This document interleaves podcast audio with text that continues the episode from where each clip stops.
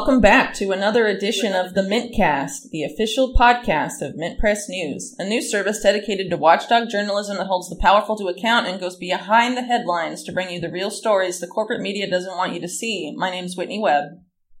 And I'm Alan MacLeod, and together we're going to not only discuss and analyse the big stories that the government and corporations want kept under wraps, but also revisit past events that have shaped our world that the media has helped to uh, hide for decades. Let's straight uh, let's straight dive into some of Mint Press's top stories from this week.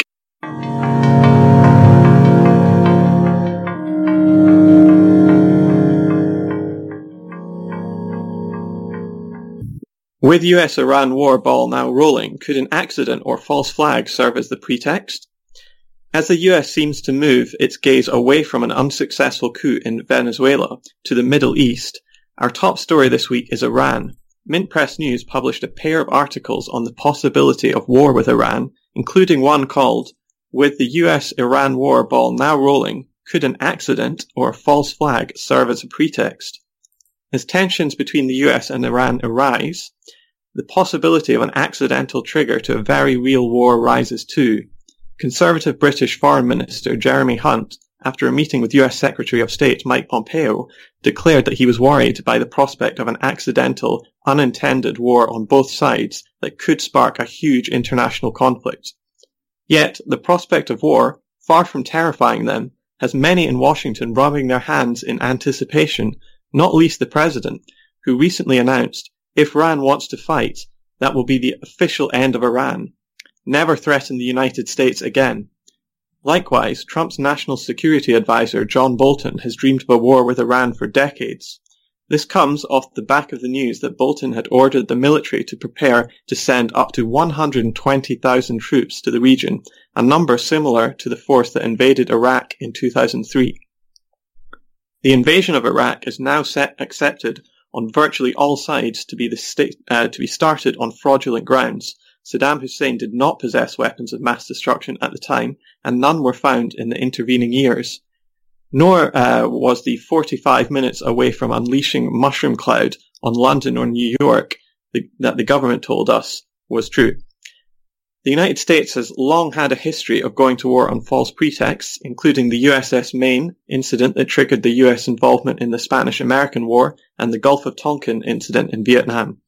Yeah, um, I'm glad that we're talking about these, these false pretexts and these these sort of events that, um, at, at, least you know, in, in, the Gulf of Tonkin incident, were said to have happened and turned out to never even have, have happened at all. Um, and you know, in in this article series that we're talking about, there are a, a few uh, uh, incidents in the past or planned incidents that ac- never actually happened, but were there was uh, they were in the planning stages at one point um, that are particularly relevant to what's going on right now between U.S. Um, uh, tensions between the U.S. and Iran. Um, the first of that would be the USS Liberty. Um, this was an attack on an American ship uh, near the Sinai Peninsula of Egypt during the 1967 war uh, between Israel and several Arab countries, including Egypt. Um, and what happened here basically is that um, the uh, Israeli military attacked this ship, even though they knew it, it was American, um, with the intention of sinking it, um, leaving no survivors, and then blaming uh, the the destruction of the ship on Egypt in an attempt to sort of draw the U.S. into this war um, on Israel's behalf, which you know is um, a really horrific thing to do. And actually, there were Israeli pilots that, when they saw it was American and were ordered to fire anyway, uh, they actually refused, went back to Israel, and were jailed by Israel's government for refusing to to fire on wow. the ship.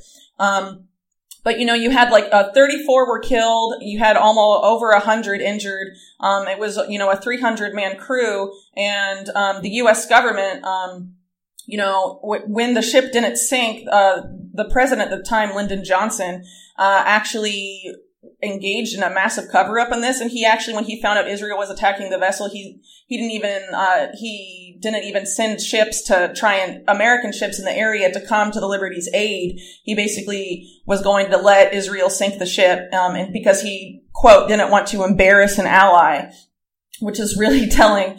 Um, so, you know, this is relevant now, in my opinion, because, you know, we have uh, elements of Israel's government, particularly Benjamin Netanyahu, have been pushing the U.S. to be um, to sort of lead um, a war with Iran for a really long time because they don't want Israel to be on the front lines. They want the U.S. to fight this war for them. And of course, uh, Netanyahu has been behind a lot of this false intelligence that has, you know, uh, was is actually the basis for a lot of these current tensions that we're seeing between the U.S. and Iran. Remember that Bolton's uh, press release earlier this month that really started all of this was based off of Israeli intelligence that he received from Israel's national security advisor, his counterpart in Israel, um, just a few weeks prior. So um, that it's important to keep that context in mind uh, there as well. And also another important incident um, that never actually happened, but was planned and was planned relatively recently and was planned by the neoconservatives of the Bush administration, of which Bolton uh, himself was part. Uh, was a plan that Dick Cheney. Uh, well, the plan was uh, discussed during a meeting held at uh, Dick Cheney's office in 2008, and the idea was to dress up U.S. Uh, Navy SEALs as Iranian sailors, um, construct a boat in the U.S. or, or U.S. Naval base somewhere near the area, uh, construct a ship that looked Iranian, put these U.S. Navy Se- the Skies Navy SEALs on the ship, and then send them to fire on Americans. Um, you know, either in the Strait of Hormuz or somewhere in this area in order to uh, justify a war with Iran. Of course, that didn't end up happening, but it tells you the mindset of these people um, some of whom are, are in the current administration, have important roles in that administration. But, you know, d- despite this history, what's based on what's happened most recently, it looks like, you know, the plan, um, that the administration has had with Iran since Bolton's press release and all that's followed over the course of this month, um, instead of being aimed, uh, and sort of, instead of, you know, false flag or events like that, um, being on the scale of the USS Liberty or this plan Dick Cheney had, they've really been much more minor by comparison. So the sort of events they've tried to peg in Iran, for example, have been things like, you know, these, these apparent explosions that harm these, these four ships and, uh, the United Arab Emirates near the Strait of Hormuz, this, uh, Houthi attack, this Yemeni attack on, on Saudi pipeline oil infrastructure, and these missiles that were allegedly fired close to the U.S. embassy in Baghdad, things like this. And, and, you know, I'm sure on every one of these occasions, Bolton and Pompeo, Mike, Mike Pompeo, you know, we're gunning for war, but let's remember too that, um, you know, the Bolton press release said that the U.S. would respond with, quote, unrelenting force if any Iranian proxy, whether real or imagined, they don't actually have to be an actual proxy of Iran. The U.S. government just has to think they are. You know, they said, uh, Bolton said that that unrelenting force would be, you know, uh, unleashed against Iran if any of these alleged proxy groups uh, attacked U.S. interests in the Middle East or an ally's interests in the area. But it really looks like, um, this gambit has failed because we're having acting uh, Secretary of Defense Patrick Shanahan. Uh, he's saying that you know all these uh, deterrence measures and all these threats and this bombastic rhetoric, like that tweet um, that uh, Trump said about you know the official end of Iran that you mentioned. Um, all of this has quote uh, put on hold the potential for attacks on Americans against Iran. So they're basically declaring you know, uh, so basically, you know, this questionable intelligence that came from Israel on which this whole show has been based has really turned out to be bunk. And, you know, this really shouldn't surprise anyone who's followed the story closely because, um, even top British commanders in the Middle East said it was bunk. Um, but anyway, now the U.S. Uh, government, the Trump administration, they're they're claiming victory for stopping this supposed threat that was based on a lie anyway. And and you know this combined failure uh, and, and, this, of course, is combined with the, the failure to make, you know, any headway at all in its failed coup against uh, Nicolas Maduro in, Venezuela. I mean, uh, it, it's just, a, it, it, just makes, it, it just shows U.S. foreign policy is just like, uh, a, a joke, really. I mean, I feel like, you know, a lot of countries of the world are laughing at the U.S. and how, like, their, their aggressive policy is just like, you know, uh, clownish in one sense. I mean, obviously it's super dangerous, but it's just also they're they're really bad at what they're trying to do, um, or at least it seems yeah. that way anyway. Yeah, going back to that uh, trigger for worry that you did mention, if anybody's not up on it, what happened was on May 12th, there were four oil ships from Saudi Arabia, the UAE, and Norway that were reported to have been attacked in the Gulf of Oman, so the Strait of Hormuz, which uh, separates Iran from Arabia. And the UAE and Saudi Arabia didn't accuse any country, let alone their enemy Iran, of uh, attacking them. But the US was the one that immediately blamed right. the Islamic Republic right. or one of its proxies for attacking it, which Iran immediately rejected, calling it, I think, a conspiracy orchestrated by ill wishers. Right. But if you actually look at the pictures of the damage, I mean, eh, damage is really, it's almost like a, an incendiary word. It's like a couple of dents on a ship. There was no oil spill. There was no deaths or anything like that. It was just like, you know, some, uh, some super rich sheikh's boat got a bit dented and this is suddenly, uh, supposed to be a pretext for war, which is why I don't really buy it. I just think, you know, if that was a pretext for war, I just don't see anybody in the US caring one little bit about it. And the other question is why would Iran want to cue, uh, cause a huge oil spill off its coast, right? right. I mean, that's a good point too. And, and let's also remember that the that the UAE um, or the government in this area, this this, this port area where all this happened, uh, actually initially denied any sort of attack or anything like that because you know even though there were reports of explosions or stuff, it didn't affect any sort of business that was going on in the port at all. Um, so it, it really seems by by you know uh, by all measures do have been something really minor. Um, you know, I'm no expert in this sort of stuff, but I do know that, you know, in, in the area, uh, where this happened, there was actually a, recently a mine warfare drill held by the US, the UK, and France in the Persian Gulf, uh, last month. So I think right, it, yeah. it, it, could be, you know, possible that, uh, you know, some of these ships might have just like, one of them might have triggered a sea mine or something that was left over from that or that, that had been there for decades. Um, who knows? But I mean, it doesn't really seem like it was any sort of premeditated attack unless, you know, you know, if, in, if Iran or some sort of Iranian proxy had wanted to sink these ships, I mean, they obviously did a very bad job because of the pictures that have been released, which aren't many. I mean, it really doesn't seem, um, extensive. And I think that's why they've taken to calling that, that, that attack, you know, sabotage and, instead of something more, um, you know, drastic. Yeah, sure. I mean, another thing I've been looking at is what uh, what Donald Trump has made of it. You know, before he was president, he used to make highly anti-war comments uh, about Obama and, and uh, about conflict with Iran, claiming that uh, Barack Obama was trying to get us into somehow another unwinnable war with Iran just to boost his poll numbers, right? Yeah. And now suddenly, when he's in uh, power, he's become the biggest cheerleader for war there. He's certainly not an anti uh, anti-war voice. I mean, maybe he was in the past. I think that's highly questionable. But he certainly isn't anymore because his record is clear. You know, he's expanded the wars in the Middle East. He's drastically up, uh, increased the amount of uh, drone attacks going on there. He's been a big uh, cheerleader for war in Saudi Arabia uh, with the destruction of Yemen. He dropped the mother of all bombs, which was the biggest non-nuclear weapon ever uh, fired in anger. He dropped that in Afghanistan. I mean, the list goes on and on, and yet there does seem to still be this lingering feeling that Donald Trump is perhaps, you know, an anti-war figure that's being held hostage by John Bolton or Mike Pompeo, yeah. and I, I don't no, buy there, that. There's definitely some people that, that are still promoting that, and actually recently, um, you know, Trump came out and it was reported on conservative media mainly, of course, that he was blaming um, a lot of this foreign policy stuff and like him not being able to withdraw from Syria and things like that. He blamed by name the military industrial complex recently.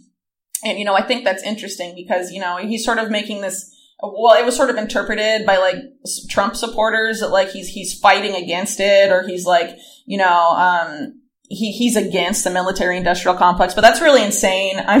Um, it, again, if you look at Trump's record, because he, he's forged really close ties with Boeing, a major, um, military, uh, or a major arms manufacturer and other arms manufacturers. I mean, he's made that since he became president, the cornerstone of his uh, foreign policy in diplomacy is to sell more U.S. weapons abroad um, you, know, and have uh, diplomats when they go um, to other, you know, when they have official meetings, sort of promote uh, arms, uh, the purchase of U.S. arms and things like that. I mean, that's been like a major focus of his whole presidency. So for him to all right. of a sudden be like, "Oh no, the military-industrial complex," well.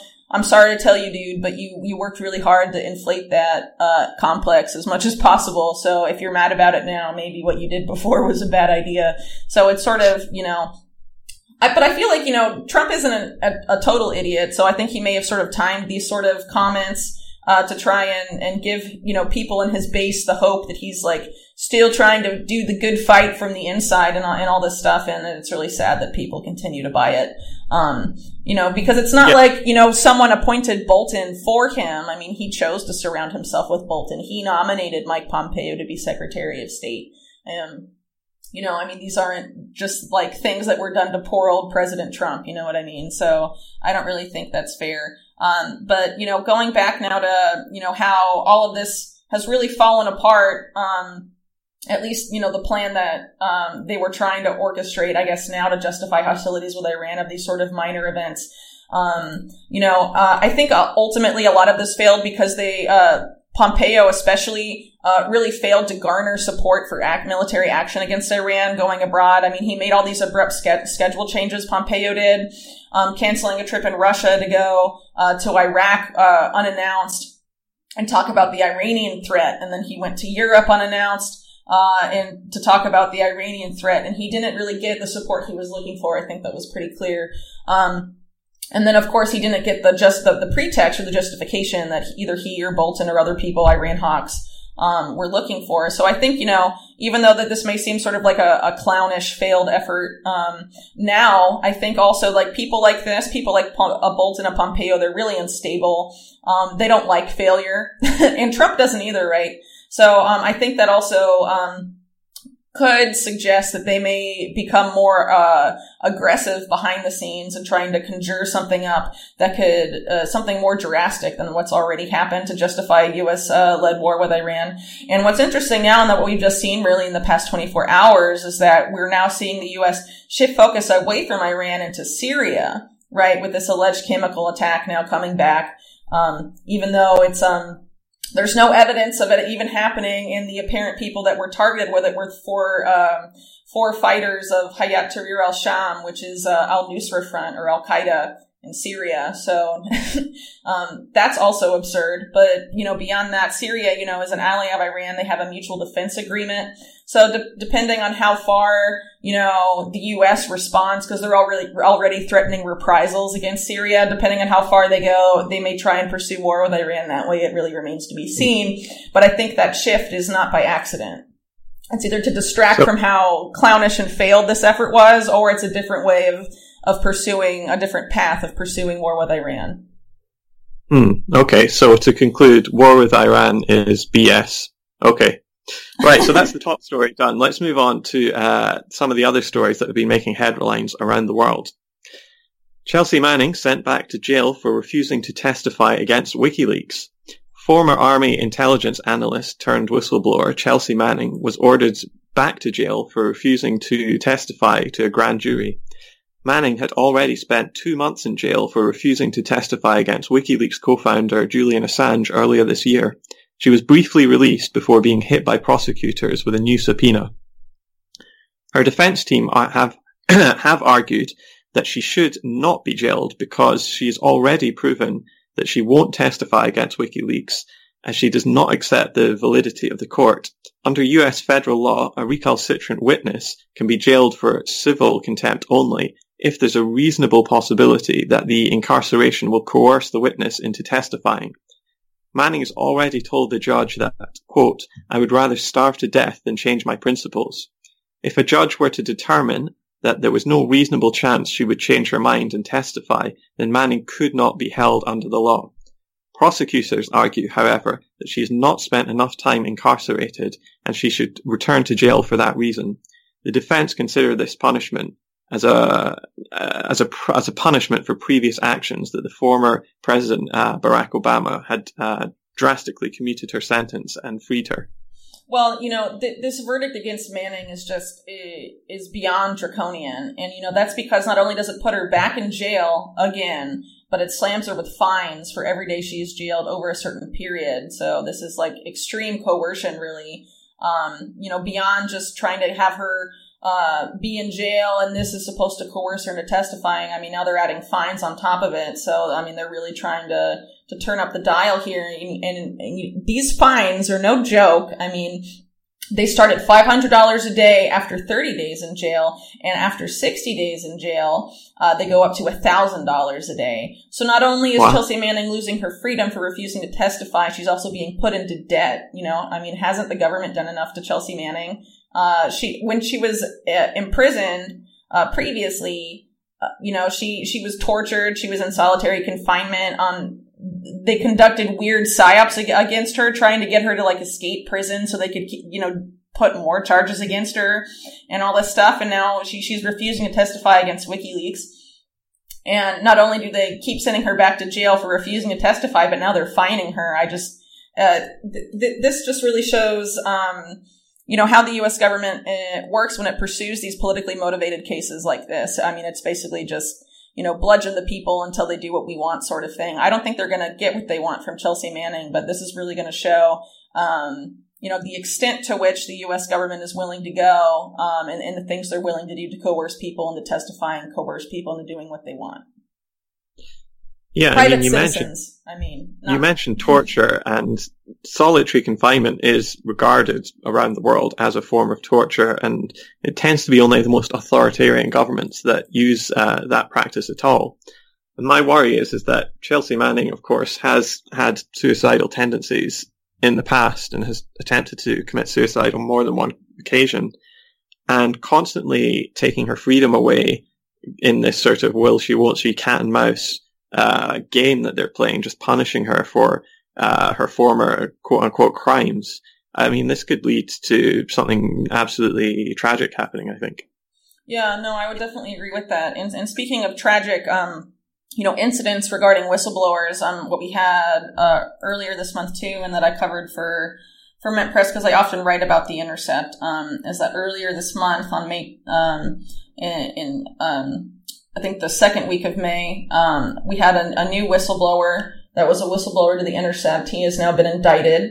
Um, the previous uh, whistleblowers that were outed, uh, well, um, the previous two whistleblowers we know for a fact were were outed in part by Intercept employees. Uh, they're currently right. serve, serve, uh, serving lengthy prison sentences. Reality Winner is serving uh, a sentence that exceeds five years. Uh, the other one, Terry Albury, is serving a four year sentence. So now the the newest one we have is um, is Daniel Hale. Um, who leaked the drone papers and some other documents to the Intercept that really showed the the the insanity of the drone war and how, you know, 90% of those killed are civilians and how anyone in the area who's killed, they subsequently label enemy combatants and claim, you know, we got them even though, you know, they don't know who these people really even are and things like that. So, you know, here's another person who's done a public service, um, and, you know, no one has gone to prison over the drone program uh, that Daniel Hale helped expose, but now Daniel Hale is facing prison time. And he's facing a significant sentence. I think he's, um, if I remember correctly, it's almost 50 years in prison. I mean, that's, um, wow. that's really insane. So, um, you know, what Reality Winner did, I mean, she was only accused of leaking one document and she made a plea deal. Um, and then Terry Albury was accused of leaking more, but he made a plea deal and he pleaded guilty, I believe. Uh, what Daniel Hale will do remains to be seen. Um, but it's really troubling, uh, given what's happened there. And, you know, in relation to what we were just talking about with Chelsea and Man- uh, Chelsea Manning, uh, remember that Chelsea Manning, um, right now is being asked to testify against Julian Assange, who was supposed to be, you know, she's supposed to, she's the source and he's the journalist, right? So what we have here right. is that Daniel Hale is the source and the journalist is Jeremy Scahill. And uh, what we have, you know, going on, the argument that the U.S. is making for Julian Assange's extradition to the United States has to do with uh, this this cryptic message that Assange allegedly uh, sent to Manning that was has been interpreted as him, you know, sort of goading her to go back and get more documents and leak even more documents. Well, what we have hidden in this indictment here is that Jeremy Scahill did something similar um, with Hale, but on a degree that, you know, if they're pursuing Assange in this angle, it, it would be really surprising to not see them pursue, uh, pursue Scahill for the same reasons. And this is because, um, Hale and Scahill, before he leaked the documents, had sort of known each other. Um, and because Hale had initiated contact with Scahill. And then what happened is that Hale emailed a resume to Scahill because he was going to try and get a job with a defense contractor. So basically, even though they don't have the content the communications, they have a strong case that Hale and Scahill, you know, worked together to get Hale hired by a contractor. And then once he was hired, he leaked documents to Scahill. So if they're going to, you know, use that same, that same claim against Assange and Manning, and, you know, in that case, it's based off of this one alleged very cryptic message. I mean, here with Scahill, you have a very yeah. That's it. I think um, the message was "Curious eyes never run dry," wasn't it? Right, right. that I couldn't remember the quote, but that's it. Right. So they don't even have the communications between Scahill uh, and Hale. But the other, but you know, the fact that they talked about the resume and had phone calls, and that they, you know, basically, it seems the, based on what the indictment says, it, it, argues that they worked together to get Hale hired, and then he would leak to Scahill. Um, you know, if they don't pursue Jeremy Scahill for this, um, it'll be uh, very surprising. And you know, in my opinion, uh, the only reason they won't pursue him will be for two reasons. Either Scahill is uh, is um, will agree to testify or at least sign something that sort of confirms that Hale was a source in, in exchange for immunity um, or something like that, which would be just disgusting. I really hope that doesn't happen. Um, or the other thing is that, you know, Pierre Omidyar of The Intercept swings in, who's super connected to government and the military and all that, um, and make some sort of deal to keep Scahill out of water. Um, or, you know, it could also be that the U.S. government doesn't really see Scahill as an adversarial, as adversarial a journalist as Scahill sees himself, or as, you know, as Julian Assange is, or something like that. So, um, I think, however, this case develops, we're going to learn a lot about uh, who Jeremy Scahill really is. And let's remember, too, that uh, Daniel Pearl's lawyer, Jesselyn Radack, who's a really well-known whistleblower lawyer and represented John Kiriakou and Tom Drake and, and other whistleblowers, um, she has publicly, publicly said that uh, Jeremy Scahill utterly failed at source protection, and that's part of why Hale has been indicted. So given the Intercept's history, that's really troubling. Um, so, you know, we'll see what's going on uh, with this case. But either way, I mean, May is once again another very sad month for whistleblowers and for people that take tremendous risks to bring the truth to the public. Okay, from cyber warfare to agro warfare, our second story is how GMO seeds and Monsanto and Bayer's Roundup are driving US policy in Venezuela. Everyone knows that the main US interest in Venezuela is its oil, since the country has the world's largest oil reserves. But other major corporations, particularly big agricultural companies, are also eyeing a comeback if the US succeeds in removing Venezuelan President Nicolas Maduro from power. One of these companies is Monsanto, now wholly owned by uh, Bayer.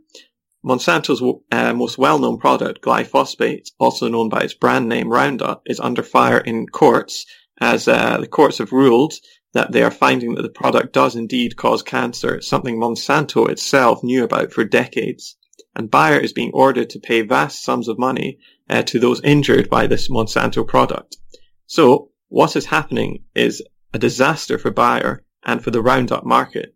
But what does this have to do with Venezuela? I know you wrote about this a lot, Whitney, didn't you? Yes, I did. I wrote a pretty lengthy report about this. So, um, this relates to Venezuela, all, all, these troubles for, for Bayer and Monsanto. This relates to Venezuela uh, for the following reason. Uh, Venezuela currently uh, has a, a, a very uh, large ban on genetically modified seeds, seeds and their associated agrochemical chemicals, including Roundup. Um, and this law um, has been praised by environmental groups around the world as one of the most progressive seed laws in the entire world. So the Venezuelan opposition, once they took control of the National Assembly, they've attempted several times to reverse this bill. And of course, uh, parties that have, you know, led these efforts include Juan Guaido's Popular Will Party. Um, and interestingly enough, part of uh, Juan Guaido's so-called Plan País, um, which is his economic plan for Venezuela if he comes to power. Um, there's, uh, it's not super detailed, that plan. Um, and a lot of it has to do with, you know, oil infrastructure and whatnot. But when it, when it doesn't talk about oil, it talks about farmers and it talks about agriculture and increasing that industry, uh, which is actually pretty underdeveloped in Venezuela by Latin American standards. But that's something that's been a problem uh, for Venezuela since the 1940s. That's not a problem caused by by Chavez or Chavismo or anything like that. It's it's kind of a long-standing um, issue. So I, I, argued in this report that a lot of the investment um, that Guaido's talking about here would be aimed at, you know, lining Monsanto's pockets. And this is because one of the main donors to the hawkish think tank that had John Bolton on his pay, on its payroll for years, uh, the American Enterprise Institute, and someone who was also one of the top donors to Marco Rubio, who, as we know, is one of the architects of this coup. Uh, this guy is uh, this donor I'm talking about here. That's Paul Singer. Um, now has a sizable amount of stock in Bayer. And strangely, he started increasing his stock significantly in December, even after all the uh, several U.S. court cases had already ruled against Monsanto, and it was pretty clear that more would be ruling against Monsanto, and things were going to get worse for Bayer, which has come true. And so, you know, it's really weird that, um, or it seems weird, right, that Singer would be buying all the stock at a time when other investors are running away because of this major headache um, for Bayer um, because they're being issued to pay like millions and millions of dollars in settlements, right? Um, and obviously it, it's a threat to the ability of the company to sell Roundup in any markets because most countries are going to ban it. Um, as these court cases go forward. So, um, I would argue, you know, well, I argue here that I think Paul Singer has been anticipating a new market, uh, in Venezuela for Monsanto's most troubled product. Well, I mean, you did say that Venezuela is one of the most urbanized countries in uh, Latin America. So about 90% uh, of people live in cities or towns there. And there's really not much of an agricultural sector there. That's no doubt, uh, in most part, because of uh, the huge oil wealth of the country, which uh, right. uh, draws people into cities and um, actually discourages farmers because of the currency reserve uh, exchange rate, where the uh, it just becomes so much cheaper to bring in agricultural products from abroad. Absolutely. abroad. yeah, and and that's what I sort of reference. I mean, this has been a, a problem since the 1940s because of yeah. the extreme focus on oil. And so the agricultural sector relative to other Latin American countries has been really neglected. And so that's why, that's a major reason why they import so much of their food. And, you know, I think any government, you know, in Venezuela, it would be wise to invest more in the agricultural sector. But given Guaido, who he works for, and you know who he's taking orders from in the U.S. Right? I mean, it really makes you wonder what sort of investment he's planning. Um, for uh, Venezuela's agricultural sector if he uh, ever gets to the point of trying to, uh, you know, enact his Plan País. Yeah, I mean, if you look at the uh, at Venezuela's sister country, Colombia, just across the border, it's uh, quite a different story. So for decades, we've seen uh, Colombia with a very strong agricultural sector, um, but that's really changing in recent years as um, as the U.S. has gotten much more involved in the country. We've seen uh, George Bush, for instance, start Plan Colombia, which was uh, supposedly a story of uh, attacking uh, narco guerrillas, narco traffickers, uh, you know, trying to uh, trying to help the Colombian government against FARC. But really, what was going on in the countryside was a massive war against the peasantry to try and force them off this land. And then we saw these huge companies linked to Monsanto, linked to Bayer, etc., come in and uh, use uh, the land for themselves to start growing huge cash crops. Well, let's not so let, us uh, going back to Plan Colombia for a second. Let's not forget that part of this war against farmers in Colombia that Plan Colombia represented was them supposedly eradicating coca crops by spraying Roundup from planes and right. this was also falling on regular people's land, destroying their crops, right? Not just coca crops. I mean, so, you know, it was a, it was a win-win for Monsanto, right? Not only were they using Monsanto products to force people from their lands and destroy their farms, but then Monsanto comes back and also offers the solution at the end, right? Right, and this stuff is absolutely, I mean, it's not just that it causes cancer, it's absolutely horrific for human beings right. in any sort of a large amount. You know, this is basically the same formula as what was dropped in Vietnam as Agent Orange, which completely destroyed people's. Well, it's it's skin. different. It's, it's chemically you know, different, but it's also it's also like very damaging to health. But it's chemically different from the class that um that Agent Orange Agent Orange what uh that Agent Orange is. Um, but Agent Orange was also reduced into other uh, or was also changed into other uh, forms of pesticides and things like that, but not glyphosate. Um, but anyway, um, so going back to this, it's really interesting too that, um, you know, I was talking about Paul Singer, who was, you know, the, one of the main donors to Marco Rubio and a, and a major donor to, um, the American Enterprise Institute, which of course is like this huge, um, neoconservative think tank. It's known for employing people like John Bolton, Paul Wolfowitz, um, a bunch of people that were in the Bush administration, all that and, and all that. Um, their other top donor from the, the one of the the only documents uh, that we have that publicly uh, has shown who their donors really are. Uh, they normally aren't intended for public disclosure, but because of a filing error, one was obtained by the Nation in 2013. So in addition to Paul Singer, the other um, top donor is the Donors Capital Fund, and this was uh, founded by Daniel uh, Searle. Uh, well, um, well, sorry let me back up. The Donors Capital Fund, most of its money comes from uh, the Searle Freedom Trust, which was founded by Daniel Searle. And the head of the Donors Capital Trust uh, is Kimberly O. Dennis, who is uh, not only a member of the inter, uh, the AEI or American Enterprise Institute National Council, but she's also uh, the chairwoman of the Searle, uh, the, the Searle Freedom Trust.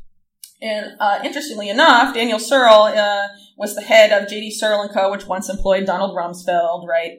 Um, and but he also sold his company to Monsanto in 1985 for 2.7 billion dollars. So there's another um, Monsanto. Um, link there. And actually, Daniel Searle's grandson was also an American Enterprise Institute trustee until just a few years ago. So, you know, there's a lot of uh, surprising Monsanto connections to this one think tank. And it's really no surprise that they, uh, on, you know, in, in, their fellows and all, all of this, um, there's, there's a, a few that actively promote, um, you know, Monsanto products and genetically modified crops and things like that. And um, as part of you know economic policy and all this stuff and biotechnology i mean they really heavily promote it um, which is no coincidence right? Sure yeah. All right so well let's go back to cyber warfare again. And uh, something that you wrote and have been writing a lot about is uh, the story about uh, microsoft's election guard uh, the story you wrote was called worse than newsguard microsoft's election guard brought to you by darpa well, this is the working title. So as we're recording this, this hasn't been published yet, but it will be published by the time that the podcast goes out. So um, this is about Election Guard. Uh, some people may remember uh, Mint Press's work on NewsGuard. Um, these are actually sister programs. So earlier this month, um, you know, Microsoft announced its quote, its supposed solution to protect American elections from interference, and it names this this piece of election technology NewsGuard, and it's already set. Uh, election Guard, right, is already set to be uh, adopted by half of voting machine manufacturers in the U.S. And already some state governments have signed on for the 2020 general election. This includes the state of Colorado, also the state of Minnesota. Um, there are probably more, but those are the only ones that um, I've seen come up so far and that have been promoted on, on by Microsoft um, and some uh, on their website and things like that. So, um, Election Guard, when it was announced, it was really uh, heavily promoted by the mainstream media, and that has continued. Um, uh, over the past few weeks, uh, but they don't, you know, uh, none of those reports disclose that Election Guard was developed by companies, Microsoft and another company that I'll get in, uh, that we can get into here in a sec, uh, that both have really deep ties to the U.S. defense and intelligence communities and also the fact that the technology that's being promoted, even though it's quote open source, uh, that the fact that it's open source does not necessarily mean uh, that it's immune to interference or the manipulation of vote totals. So uh, some very shady stuff going on here.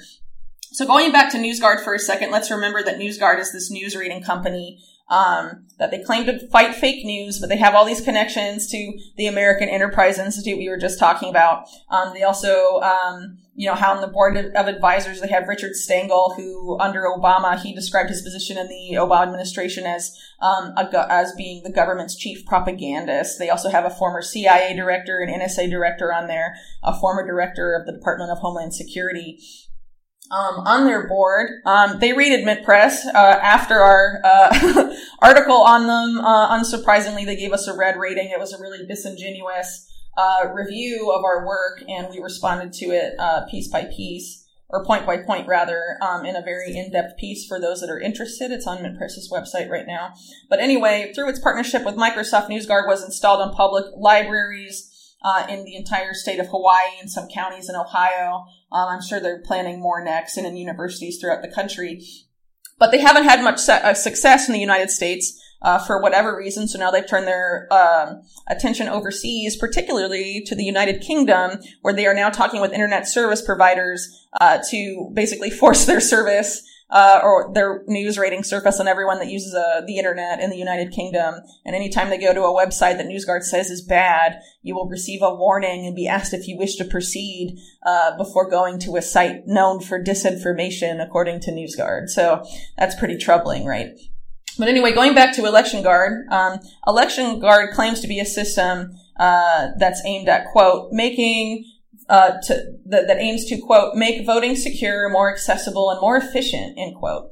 And um, and you know, but let, us keep in mind too, this was developed with by Microsoft uh, in conjunction with another company. uh, called Galoy. Um, and Microsoft is one of the largest corporations in the world, right? Um, they're uh, now they've uh, become a contractor to the U.S. military and intelligence communities. They're doing um, work for the CIA and the entire intelligence community. Um, they're doing, uh, they're they're providing um, Hololens technology to the U.S. military and doing other stuff for the military as well. Um, and uh, the other company involved in this, Galoy, is um, very close to the Defense Advanced Research Projects Agency, better known as DARPA. Um, which is actually uh, one of the main investors in Galoy, the other investor being the Office of Naval Research, which means that the only investor in Galoy is the U.S. Department of Defense. Um, Galoy's uh, only clients that they list on their website are U.S. government agencies, um, and a few of them. Um, uh, some other websites have claimed that their their clients also include, you know, weapons manufacturers like General Dynamics. So um, it's pretty interesting that this group is really all of a sudden super interested in securing uh, American elections. Yeah, I mean, exactly. Going back to the shady business of NewsGuard and Election Guard, I mean, it, it sounds like a great service to like normies that, you know, oh, we'll, we'll protect you from fake news and PR from the internet. But the fact is, is that, you know, when you look at their investors, a lot of themselves are, you know, people who have been actively involved in spreading fake news. I mean, you mentioned right. Michael Hayden, who is the former chief of the NSA and CIA, and who the Columbia Journalism Review, for instance, noted that he had a long history of making misleading and outright false statements during his career in public service. One of their investors is a, a group called Qorvis that was that recently took up the task of whitewashing Saudi Arabia's war in Yemen in the US press. I mean, this is like trusting a fox to guard your hens, or it's the, you know, the classic poacher turned gamekeeper. You know, if they were being honest and said, you know, we could protect, we could protect you from fake news. We should know we were doing most of it, so we know all the tricks. That would be one thing. But they're not saying that at all. They're, no, they're presenting not. themselves like this completely neutral service that will just come in and you know block the internet for well, you. Well, you know, they, they, they, claim they're solving the fake news problem by fighting it with journalism. That's like their official claim, right? And it's really funny because one of the quote journalists that founded NewsGuard is uh, Lewis Gordon Crovitz, who used to publish the Wall Street Journal and had a column there. And one of his columns, uh, he actually he he claimed that the internet um, didn't have any like government involvement or something and he wrote the story and then uh, several of the sources he cited came out and said that he just made stuff up that they said and that he was totally lying and accused him of making fake news. Yeah and, and when you look at their you know rating system it was you know it's pretty obvious what's going on you know. Even places like fox news get a nice green light you know when you go into newsguard or wherever. And they've been responsible for some of the most howling fake news over the last 20 years or more. Or BuzzFeed, and so, or CNN, right? Those yeah, sure. Green. I mean, basically, it's independent media is rated, you know, very suspicious, whereas, you know, the corporate media, which falls within the beltway of, you know, uh, basically establishment Republicans to Hillary Clinton Democrats, that anything right. that has that outlook is, is absolutely fine. And so it's an extension of what's been happening over the past few years where you know, for instance, that story PropOrNot, uh, that website that purported to, you know, uh, show a list of all these fake news websites, and it was basically just all alternative media was on there. And then that was used by Google, Bing, YouTube, uh, Twitter, etc., as the basis for them changing their algorithms to make, you know, so-called uh, high quality news much more accessible. But what actually happened was just alternative media, even really high quality ones, like, for instance, the Intercept that we've been talking about. They had their viewing figures and search traffic just smashed by this overnight. And it's got the effect of disincentivizing, deranking, delisting, and even deleting alternative media, which is criticizing exactly the sorts of companies and deals that they themselves are part of. Right. So now that Microsoft has brought us NewsGuard, I think it's really interesting that they're bringing us Election Guard. Both NewsGuard and Election Guard are part of this program that Microsoft calls its Defending Democracy program, um, which is pretty telling. Um, I think. I think it's also pretty telling that Microsoft is, um, you know, act, taking, like, getting on its philanthropic high horse and being like, oh, well, we care about election safety and security so much that we're going to offer this service for free. Um, which is really bizarre when you consider the fact that Microsoft has like a very lengthy history of predatory corporate practices including price right. gouging and just I mean this is exactly this is exactly what you know drug dealers do isn't it you know you flood the market with free stuff and then once everyone's hooked, you just uh, jack up the prices. Yeah, but what's interesting is they're not asking the people if they want to adopt Election Guard. They're going straight, just, just like NewsGuard is now going to internet service providers in the UK. Microsoft is going directly to the voting machine manufacturers, and they're going to the state governments. Um, is what they're trying to do to get this imposed, and they've already had um, some people agree. Um, but it, you know, it's very troubling um, on a lot of levels, um, specifically because you know DARPA even though it's, you know, a U.S. government, um, you know, agency, it's involved in like horrible stuff. So this is like where all the futuristic military research goes on and and you know here's an example of some of the stuff they've been researching so they've been researching yeah, I mean, how to um, reading that oh. it sounds like total recall or something it's just yeah. insane yeah. Sort of stuff it's terrifying i mean it's like dystopian uh, it's it, it's stuff out of like dystopian movies, like Terminator. I guess would really be you know the type of technologies you see in like the Terminator movies. I mean that that's what DARPA is is actively trying to create for our world. So examples of some of the stuff that they're that, that they're into right now um, is implanting microchips into soldiers' brains, um, replace uh, creating robot soldiers to replace human soldiers apparently to have more robot soldiers than human soldiers by the year 2025. That's not far away. Uh, create killer Terminator like robots and artificial intelligence targeting systems that are autonomous and self-aware that will use social media to identify potential targets. So let's also remember too that the guy, uh, at DARPA who was in charge of overseeing the super soldier program and this like, uh, implanting microchips in people's brain thing. He told a journalist for The Atlantic in 2015 that he didn't see any difference in quote, uh, having a chip in your brain that could help control your thoughts, end quote, and quote, uh, a cochlear implant that helps the deaf hear. So this right. is a guy that, you know, is basically like totally cool with mind control technology, doesn't see anything wrong with it. He thinks it's basically the same as like hearing implants for deaf people. and, and, wow. and, and, and, you know, and this is, and he's, you know, part of this agency. He's a top guy at this agency that now wants to secure our election systems. I mean, are you kidding me? People that are, that are looking at this uncritically are just, um, you know, I, I'm, I'm troubled by that. And I'm really surprised no one else found this out because, you know, uh, this, it, election guard was announced like the first week of May. Uh, it's almost the end of May. And there's been a bunch of reports on it, but they basically just quoted Microsoft press release about how great Microsoft is mm. without going into any of this. And it's also interesting, we were talking about the American Enterprise Institute with NewsGuard and all of that. Actually, there are election guard connections, unsurprisingly, to the same, uh, uh, neoconservative think tank and also the Charles Koch Institute. Um, and so, you know, that should be a red flag for some people, you would think. Um, so it's really interesting to see them pop up everywhere. Um, and also some top investors in NewsGuard are also on the strategic board of advisors for some affiliates of, um, uh, one of the co-developers of Election Guard. So that's, um, an interesting uh, dual connection and really shows you that this i don't know it really seems like it, it, was sort of planned out by neoconservatives somewhere all the stuff the news guard and the election guard and whatnot sort of as a response to what happened in, in 2016 um, but you know, uh, there's another angle here um, that I think is is important, and um, that has to do with the fact that you know. So this is supposed this whole thing is supposed to protect against foreign interference, right? And so I guess you know, in theory, you could argue, or you know, the people that promote election guard could argue that, oh, well, their connections to the U.S. military, and you know, that's not foreign interference. You know, it's part of our government. Blah blah blah.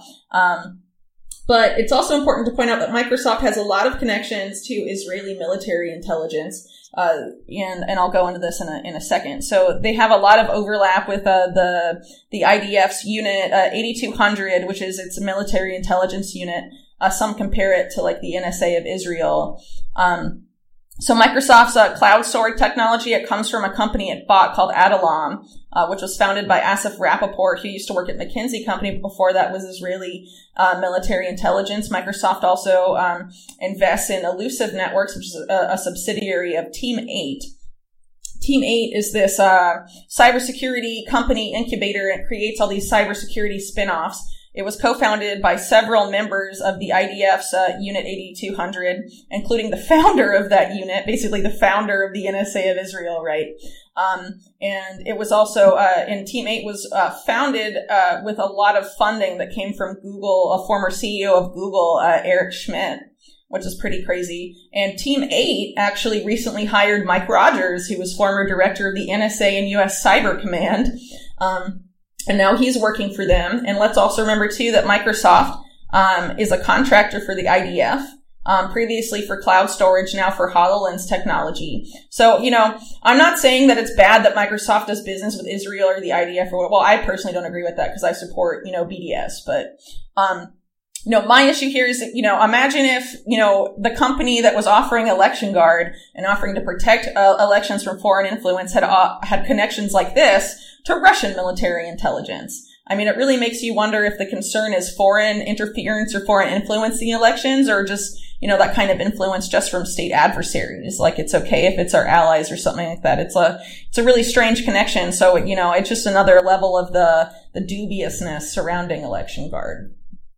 Yeah, I mean, there's so many easier ways to improve the integrity of elections, whether that's, you know, looking at voter suppression or intimidation or the ridiculous gerrymandering of the system or the fact that there's barely any open polling stations and when you get there all the machines are broken, etc. Yeah, they're not I mean, interested in that. so much more easier ways, yeah. All right, shall we move on to our next story? Sounds good. Coming up next is an interview with the other Mint Press News staff writer, Alex Rubinstein, and he's going to be talking about his time in the Venezuelan embassy in DC.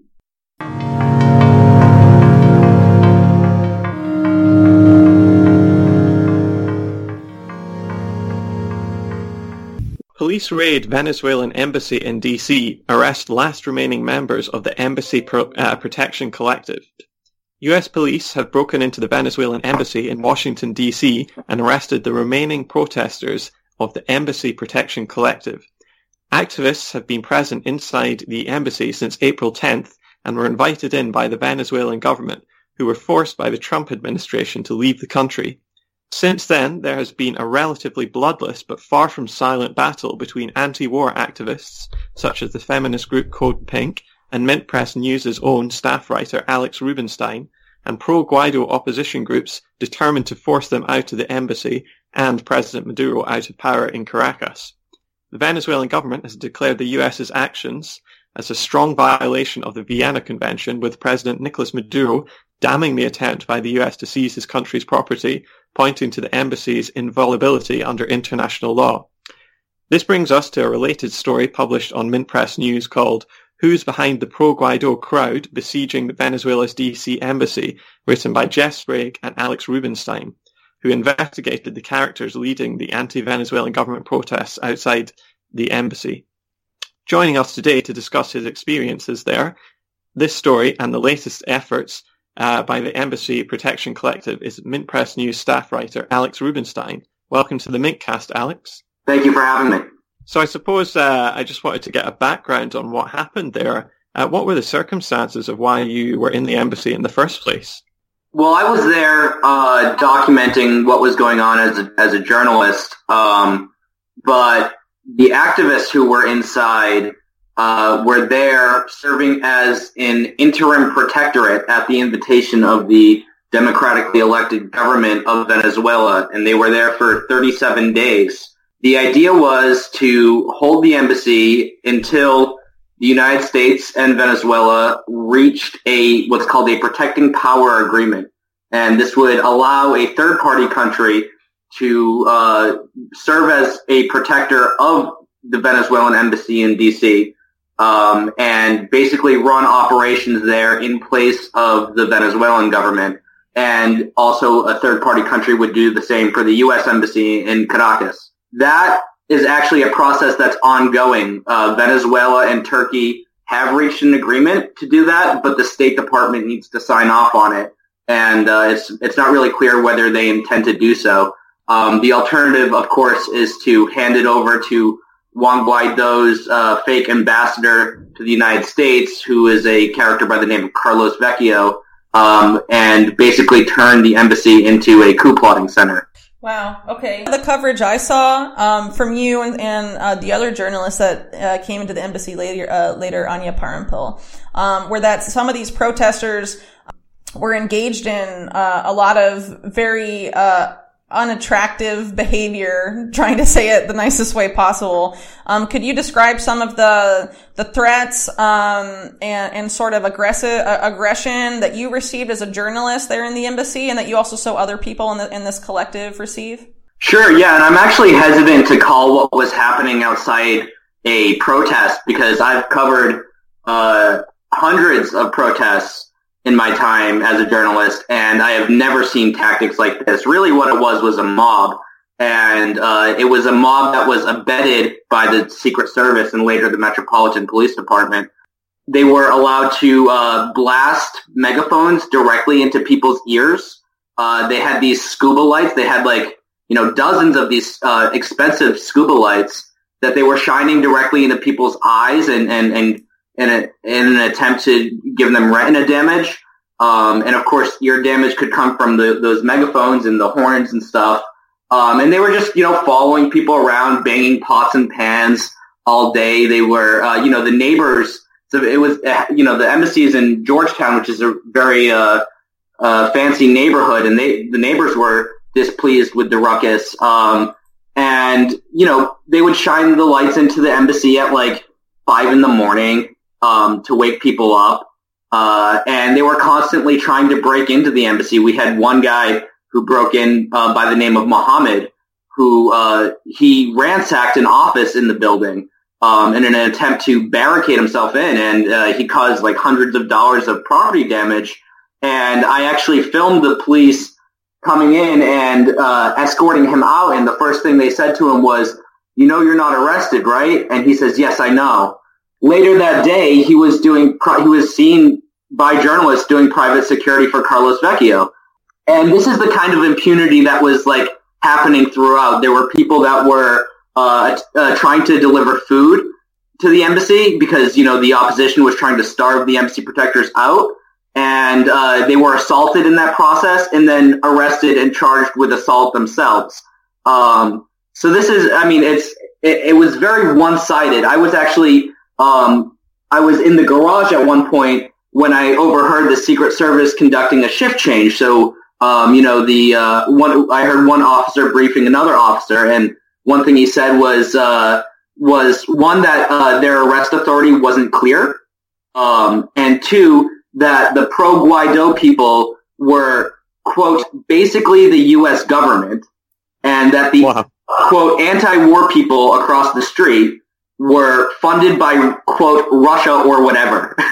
so, um, you know, it just goes. I think it's. I think it's a really interesting anecdote because it shows that you know even the Secret Service is being propagandized. Obviously, nobody there was paid by Russia or or Venezuela for that matter. Even if you know a lot of people are saying that they were paid by Venezuela, but like Venezuela can't even pay its own diplomats in the U.S. So because of the sanctions, so it, you know it's impossible actually uh, for that to be the case. Um, and and yeah, there was also you know a good degree of violence too. Um, there there were most mostly the opposition got violent when food was being delivered, um, and, and, you know also chanting "no food, no water." So you know people that were uh, delivering food. One one of them was uh, the president Jerry Condon, the president of Veterans for Peace. Uh, and he he threw a cucumber up to the embassy, and he was uh, violently brought to the ground by Secret Service. They left lacerations all over his face, and uh, they didn't call an ambulance. It was actually Dr. Margaret Flowers, who was inside the embassy watching it all happen, who called the ambulance. Um, and he was charged with uh, throwing missiles. That was the name of the charge that he was stuck with. Cucumber um, missiles. That's new. Right. Um, so you know this, this, is, and of course nobody on their side was was charged. I haven't seen any charges for people on their side. I know that a couple of them have been detained, um, but uh, the, the policing was clearly one sided. And you know, I I just want to say I, I covered Charlottesville. I was in Charlottesville, and I was about you know um, ten feet, five feet to ten feet away from the car attack that happened there. And so I saw a lot of violence, and I saw more violence in Charlottesville than I saw in DC. But what I saw more of in DC was racism, like vocalized racism. Um, people were comparing black people to monkeys, black embassy protectors to monkeys, waving bananas in front of their face. Alina uh, Duarte, who's a correspondent for Telesur, was told that she's an ugly Indian and that, you know, um, the person who told it to her is going to wake up white in the morning and, and be, be happy and she's just always going to be an ugly Indian. And, those are just a few examples. I mean, it was like every day that these, that these slurs were being hurled and not just racist slurs, but homophobic slurs and, uh, misogynistic slurs. Uh, so, I mean, that was, that was the feature of, that was like a main feature of, uh, the opposition was just these like intimidation tactics and, uh, and bigoted slurs. And I think that eventually they realized that, you know, this was not reflecting well on them. And so they hired a PR firm and, and, and really changed their messaging, but, you know, still had a lot of uh, trouble controlling uh, the previous messaging and it was still coming out. Um, one day that was actually really striking was all of a sudden I, I woke up in the morning and I look, I look out the window and there were just dozens and dozens of of the oppositionists wearing uh, pride flags over their backs, and it, it was shocking because I, I, I just heard them using you know homophobic slurs for like the past like week and a half, um, and then the next day all the flags were gone. they just disappeared. So like it, they just supported Pride for like one day, I think, for, for a photo op, you know. So that that was really interesting. But you know, it, it again, I just want to reiterate this. This was a mob. This was not a protest. I've I've seen hundreds of protests, and uh, I've never seen anything like this. I've never seen such one-sided policing. You know, people always say uh, that the police protect white supremacists, and I've seen that quite a bit. Um, but I've never seen it so uh, so blatant. See why you really don't want to call them a, a protest or protesters, especially reading your article. I mean, you managed to unearth some really interesting characters. For instance, you know, Emerson Heber, who was one of the protesters, was a senior principal architect at Raytheon, the arms manufacturer, or there was Moises Rendon, who was a fellow at NATO and a defense contractor. Uh, or, you know, for instance, uh, one other person you pointed out was Alejandro Perez Barrios, who was a former senior employee at the World Bank. And all of these people are taking time off to join this quote unquote protest to try and get you out of the embassy. It, it seems that right now, am I right in saying that there are no more uh, embassy coalition people inside the embassy right now? That's correct, and there's also no representatives of the shadow government of Juan Guaido either. And uh, you know, before all this, they seized uh, the consulate in New York City, and they're not going there either. And why is that? Do you know? Is that uh, something that they've been told to do, or is that a tactical decision they've made there?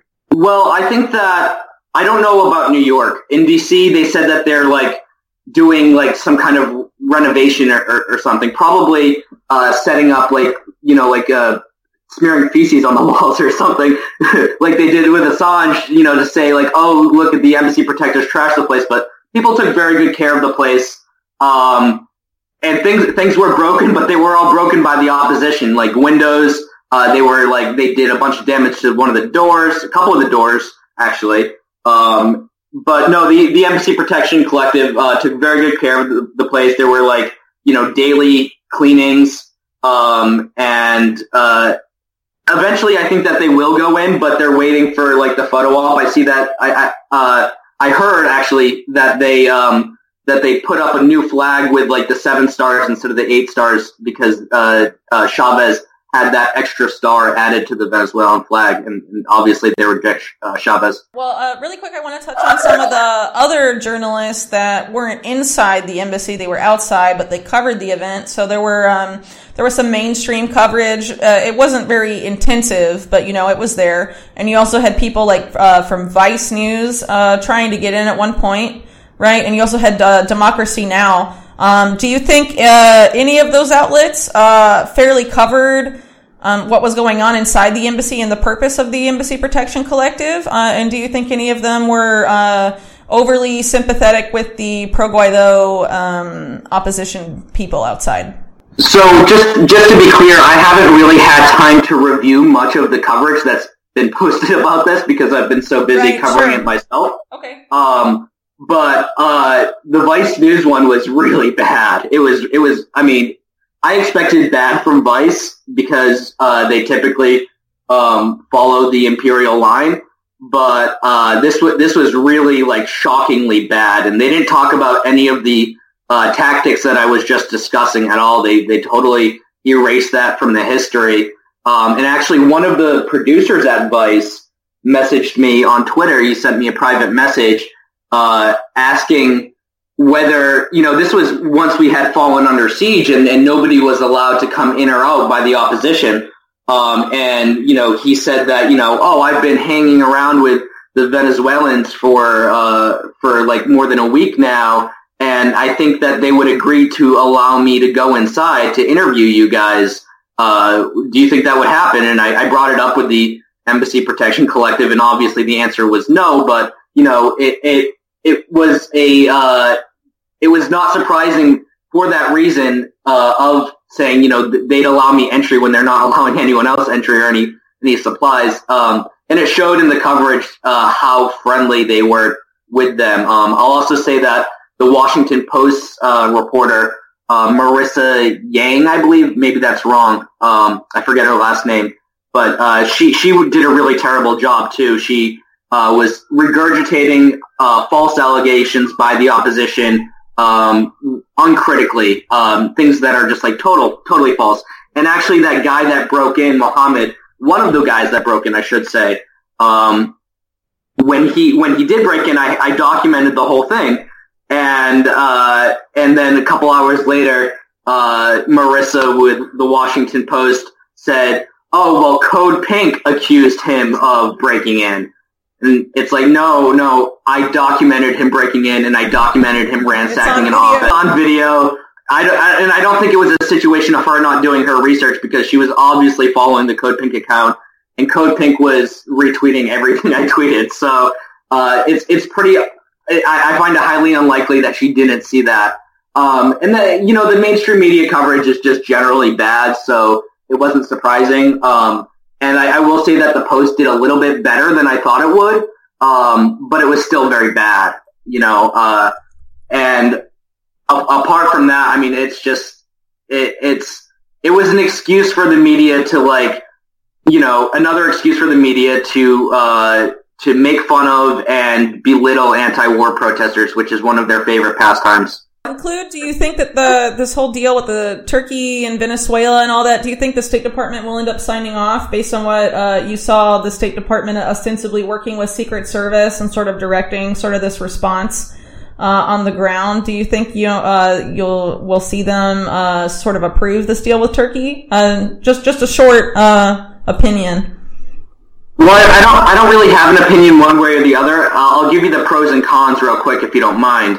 Um, and that's the, the, the advantage to agreeing to this means that their embassy in Caracas, which is far more expensive and filled with CIA equipment, um, is safe.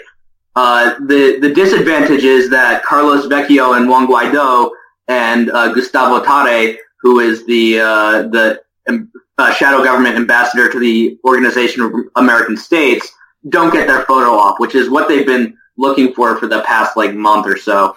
Um, they actually showed up with uh, their own placards, official placards, uh, on the first day that Vecchio came there. Um, but he wound up running away after uh, the Embassy Protection Collective drowned out his speech uh, on loudspeakers. So um, it, it could go either way. It depends on what, what's more important to, to the State Department, protecting their embassy or uh, giving uh, Guaido the photo op. Okay. All right. Well, thanks so much for your perspective on this, Alex, and great work documenting everything that went down there. Thank you so much.